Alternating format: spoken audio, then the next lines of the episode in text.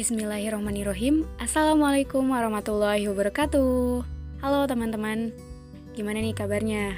Semoga tetap dalam keadaan sehat walafiat ya Dan jangan lupa untuk selalu bahagia Apakah sudah bersyukur? Atau masih banyak insecure-nya?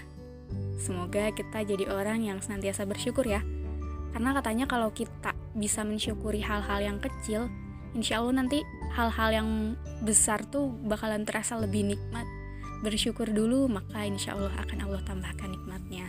Kali ini di episode perdana cerita Sonia aku pengen bahas tentang apa ya? Masih bingung juga sebenarnya. Kalau teman-teman ingin tahu aku ngobrol kayak gini nggak pakai skrip. Jadi mohon maaf ya kalau ngalir ngidul tapi semoga tetap ada satu hikmah yang bisa kita ambil. Mungkin aku pengen bahas tentang flashback ya. Flashback satu tahun ke belakang Rasanya tahun 2020 jadi tahun yang tidak mudah, tapi ternyata bisa kita lalui. Banyak banget hal yang membuat saya pribadi tumbuh di tahun 2020 dari mulai perjuangan gimana caranya untuk lulus sampai akhirnya saya merasa perlu mengambil suatu keputusan yang besar bagi hidup saya. Di 2020 banyak banget rencana banyak banget impian tapi ya balik lagi Allah menyadarkan bahwa kita cuma bisa berencana kita cuma bisa bermimpi tapi ada dia yang maha tahu apa yang terbaik buat kita. Pasti untuk teman-teman yang satu angkatan sudah membayangkan nanti wisuda udah rame terus dapat banyak bunga dapat banyak hadiah dapat banyak ucapan selamat, bahkan berasa jadi artis selama sehari itu gitu ya. Tapi ternyata ekspektasi itu sangat jauh dengan realita ya.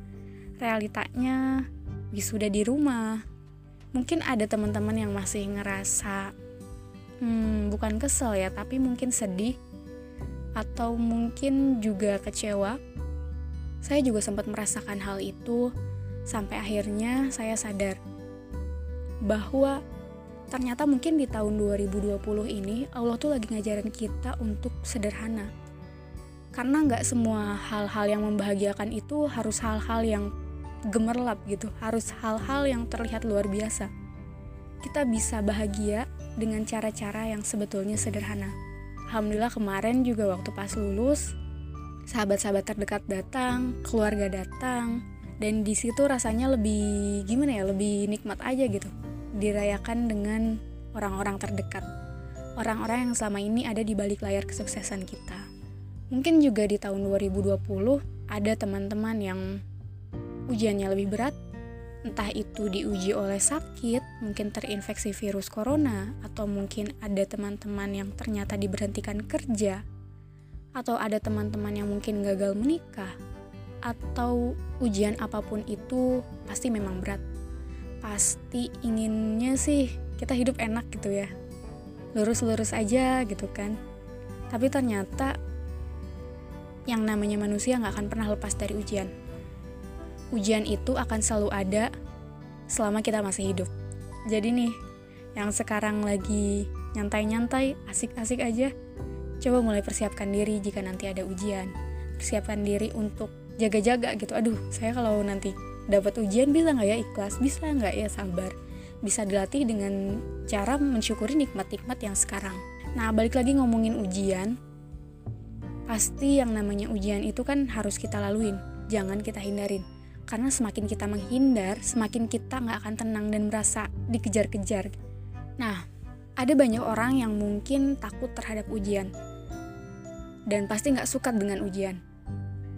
Nggak dipungkiri ya yang namanya manusia ketika diuji pasti kan akan ngerasa pertama mungkin menolak dulu ya kok harus saya sih? gitu. Ya Allah kok ujian saya berat banget kok gini kok gitu. Nah ternyata itu hal yang lumrah itu hal yang wajar. Saya pribadi pun ketika mendapatkan ujian pasti ngerasa kayak gitu ya. Ngerasa ya Allah kok harus aku sih? Orang lain lancar-lancar banget kenapa aku kayak gini ya? Nggak apa-apa kasih jeda diri kamu untuk mungkin merasakan itu. Setelah itu baru pahami, tanamkan dalam pikiran bahwa hal pertama dalam menghadapi ujian itu adalah menerima. Jadi setelah kamu ngomongnya Allah kok harus saya sih tenangin diri terus bilang oh mungkin karena Allah percaya bahwa saya kuat saya bisa menghadapi itu semua karena nih teman-teman sekecil apa pun ujian kalau kita tidak bisa menerima itu itu pasti bakal jadi sangat berat dan ujian yang kecil aja bisa terlihat besar banget.